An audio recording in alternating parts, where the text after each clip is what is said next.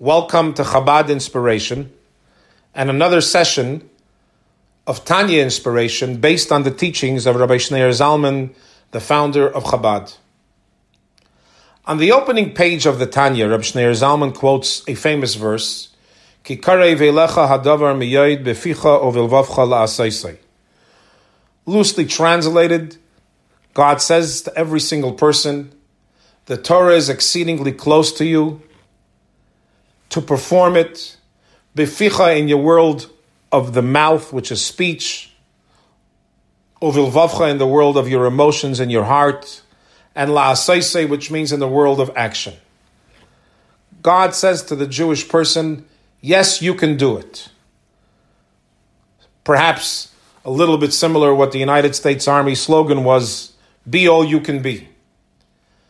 But Judaism clearly demands from us, kikare velecha. Not only is that a statement of a compliment, which means you can easily do this, it's exceedingly close to you, but it's also a demand. God says, I gave you all of this talent, I'm waiting for you to fulfill it and to maximize it.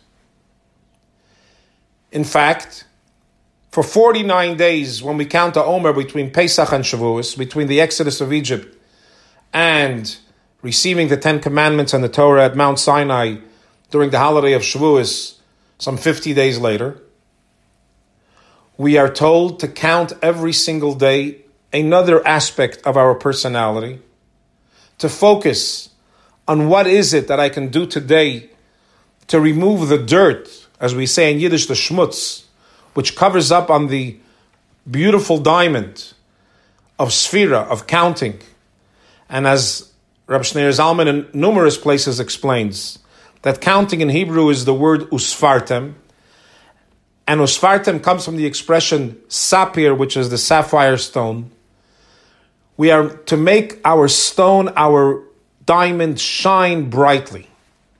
Hashem expects his children to be true princes and princesses.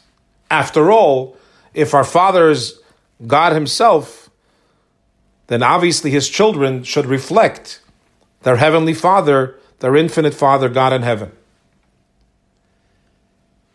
So when the Torah demands from us to maximize our potential, sometimes there's a challenge with that.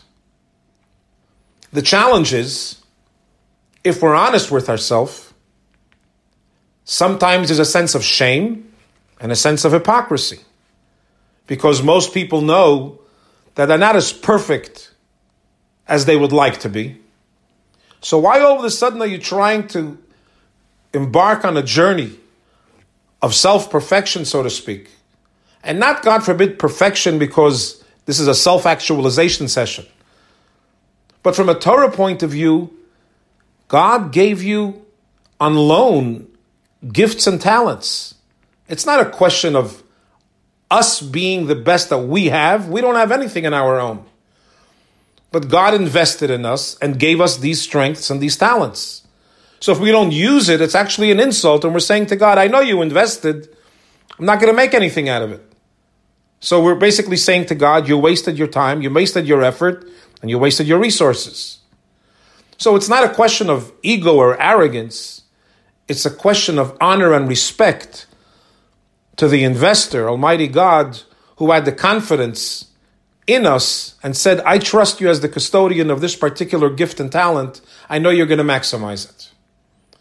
However, we're challenged with the fact that we know that our lives don't always reflect the idealism that we believe we would like to reflect. In English, that's called hypocrisy. You're preaching and you're saying one thing, and when we take a close look at the individual's life, it doesn't exactly always line up. Comes along Reb Schneur Zalman in chapter 28 of the Tanya and says, This is a Hasidic question. Why? Since much of Hasidic philosophy is based on worshiping God through the element of prayer, and prayer, as Reb Schneur Zalman elaborates at great length throughout the Tanya, is not just coming to God with a shopping list and saying, Almighty God, you know, I got these 25 things that I'm begging you, please do this for me, so I'm here to pray. On some level, that's a little bit of a childish prayer. Although that's true, we need to ask for our requests. Was it Rabbi Shneur Zalman explains, prayer also has a much deeper, much more mature dimension to it. Prayer in Hebrew is tefillah. Tefillah, the root word of that is tofel, which means to connect. Says Rabbi Shneur Zalman, you know what prayer is really all about? It's when we take children who are lost from their father, when we take a father who's desperately looking for his children, and we reunite them, that is the pleasure that God and the Jewish children have during the moment of prayer. That is when the Jew and God embrace each other and hug, and God says, I've been looking forward to this prayer. I remember somebody once asked me one day, why do Jews pray three times a day? Doesn't that seem to be a little bit uh, too much? And I basically quoted the Tanya and I asked him a simple question. How many times a day do you love your children that you would love to give them a hug? If you saw them in the morning and then after a day work, you come home in the afternoon or the early evening, you say to yourself, Well, I already hugged my kids this morning, so I'm good to go. Or do you honestly say, It's been already five, six hours, I haven't seen my kids, where are they? And before they go to bed in the evening, you want to read them a story and give them a kiss on their forehead and wish them good night. God is no different. The Jewish people are God's children. In the morning, we wake up and there's the prayer of Shachris, the morning prayer. In the afternoon, God says, Could you do me a favor and stop for a few moments? I'd like to talk to you. And we have the prayer of Mincha. And then before we go to bed, God says, Hold on a second. Before you go to sleep, can I give you a good night hug? A kiss? And we have the prayer of Shema that we say before we go to bed. So essentially, the Jew is trying to reconnect through the element of prayer. God and the Jew are, ex- are experiencing an amazing moment of each embracing the other with a hug through the words of the prayer. It's only an instrument. But Rav Shneur Zalman asks in chapter 28, how can I pray when I know in my own heart and my own mind that very often during my prayers, my mind drifts off and I end up thinking about something that has nothing to do with the prayer. Hopefully it's something kosher. And sometimes even unfortunately the mind can drift off and end up where it doesn't even belong. It's not so kosher and perhaps not so appropriate. And as Rav Shneur Zalman goes on, it may even be something that's actually repugnant and repulsive. So if that's the case, the Jew comes along and says, out of respect to God, I don't want to be a hypocrite. I don't want to invite God for a private moment because I, I want to say to God, I want to think about you exclusively. I want to give you a hug. And all of a sudden, as I'm giving him the hug, my mind is drifting elsewhere. So what's the point of the prayer? If prayer is supposed to be on my connecting with God, seemingly here, while I'm connecting, my mind is drifting elsewhere. Says Rab Shneur Zalman, this is a fundamental mistake. This hypocrisy business is only hurting us. He says, why? What is hypocrisy? Says Rab Shneur Zalman in the Hebrew, and therefore, when your godly soul inside of you makes this great effort to pray, then the opposite side of impurity, as a gamma klipa miskaberes, the negative side, the evil side, the Yetzer Hara also tries to strengthen herself and try to challenge you and block you from doing this very beautiful, noble deed of connecting to God. And it tries levalbala to confuse her,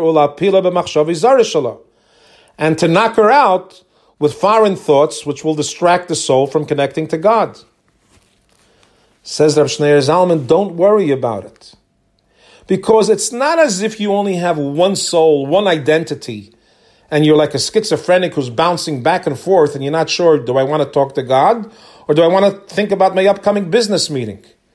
Says Rav Shneur Zalman, that's not correct. You have one soul that's a divine soul, the godly soul, and that soul exclusively wants to connect to her Father in heaven.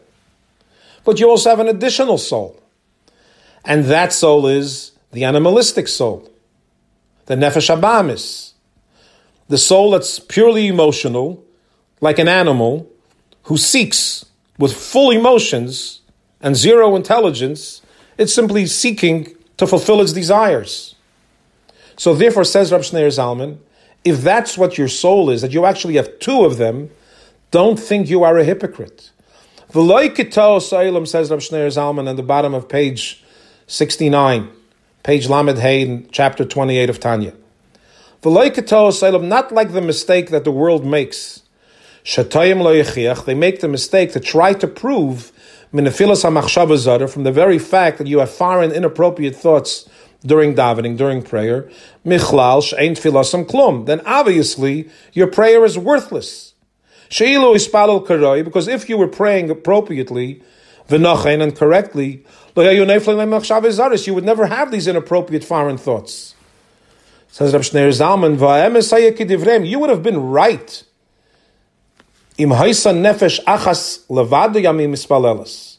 If you only had one soul alone, and she was the only soul that was praying to her Father in heaven, then you would be right. Because if she only had one soul, then I would say that she's the one, the very same soul that's praying, is also thinking and contemplating all these inappropriate thoughts, these foreign thoughts. However, since the truth really is that there are shtei. There are two souls within you. Hanilchamei zuim zu, which are at battle and war with each other. But in your mind, shall shall adam and every of every single human being. Chevtzor etzayna limshul hamayach memula levada. And each one of these souls wants absolute control of the human being's condition. Your heart, your mind, your body, your soul. They're both fighting for the piece of territory. And therefore, says Rabbi Shneir Zalman, the good thoughts that you're having, the hug that you want to give your father, that the princess is desperately trying to hug God, that's emanating, and the source of that is your godly soul.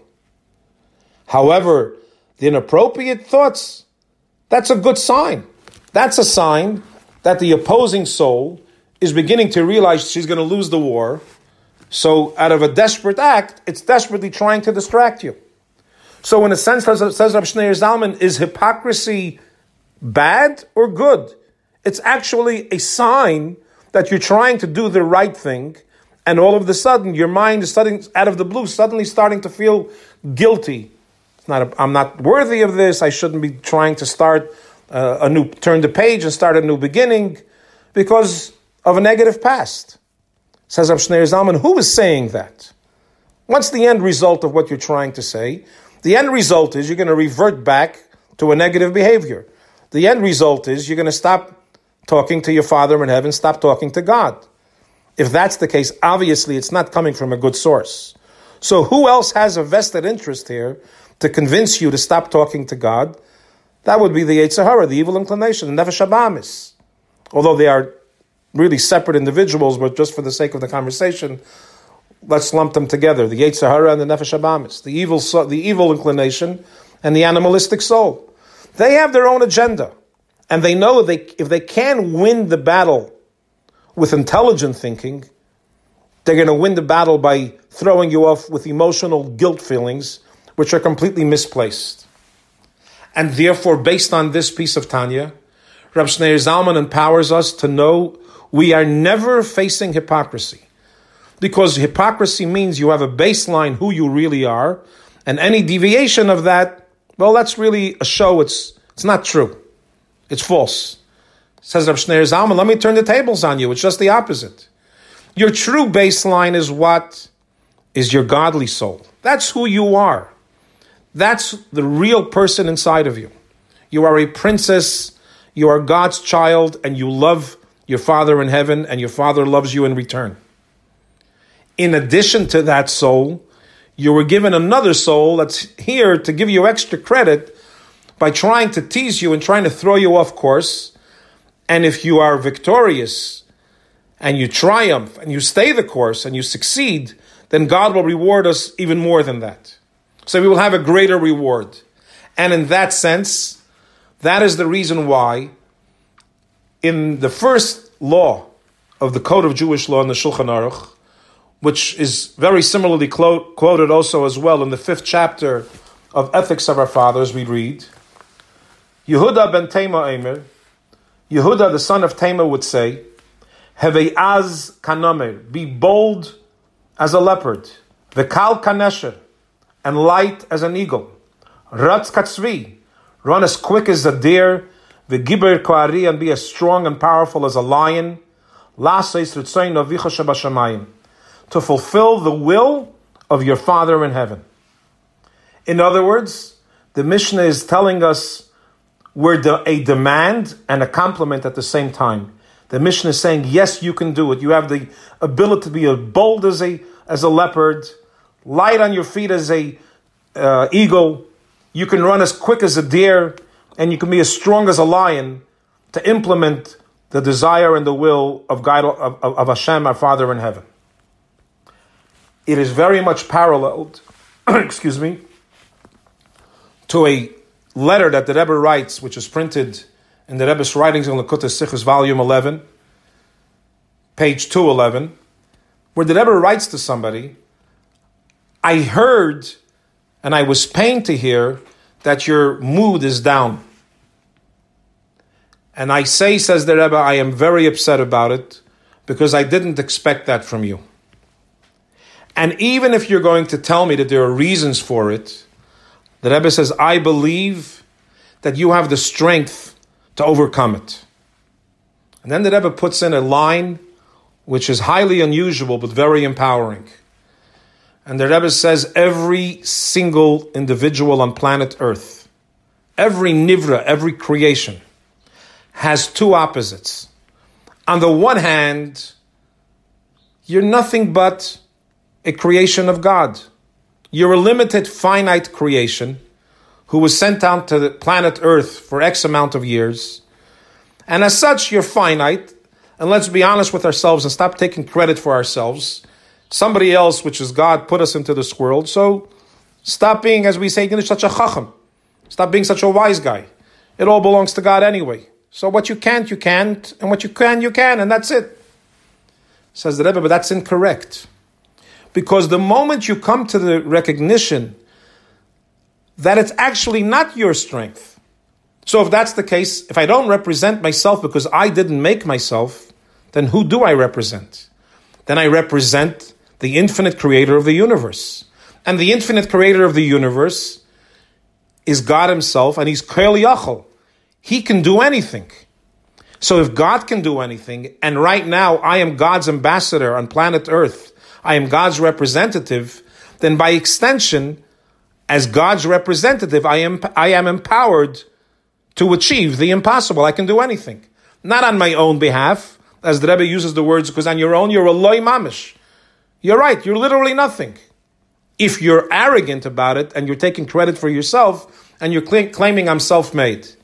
But the moment I let go of my own ego and I embrace the fact that I'm not self made and my entire existence is nothing more than a reflection of my creator, and my creator and my father in heaven is unlimited, and Kael Yachal can do the impossible, can do anything, then all of a sudden we too become empowered and we can come, we can overcome any obstacles and any challenges. So may Hashem grant us that we should have the strength and the wisdom and the knowledge the clarity of the path, as we say, Ezeu Chacham Arayas Anayla, Rab Shneur Zalman quotes it often in his writings. Who is a wise person? One who can foresee the future. One who can foresee as Anoilad what's going to be born. In other words, imagine the video and the movie all the way in your mind till the end. What's the last chapter? The last chapter of that story is success. And if you're going to see it in your mind and you will visualize the success, then you will actually hit your target. As, as, as the saying goes, how do you expect to hit your target if you don't even have one? So the moment we put up a target and we realize that our target is to nail all of our talents and success that God gives us and to maximize it and to utilize our abilities and more than anything else, the ability that God gives us to perfect His world as we say at, at the end of the Aleinu,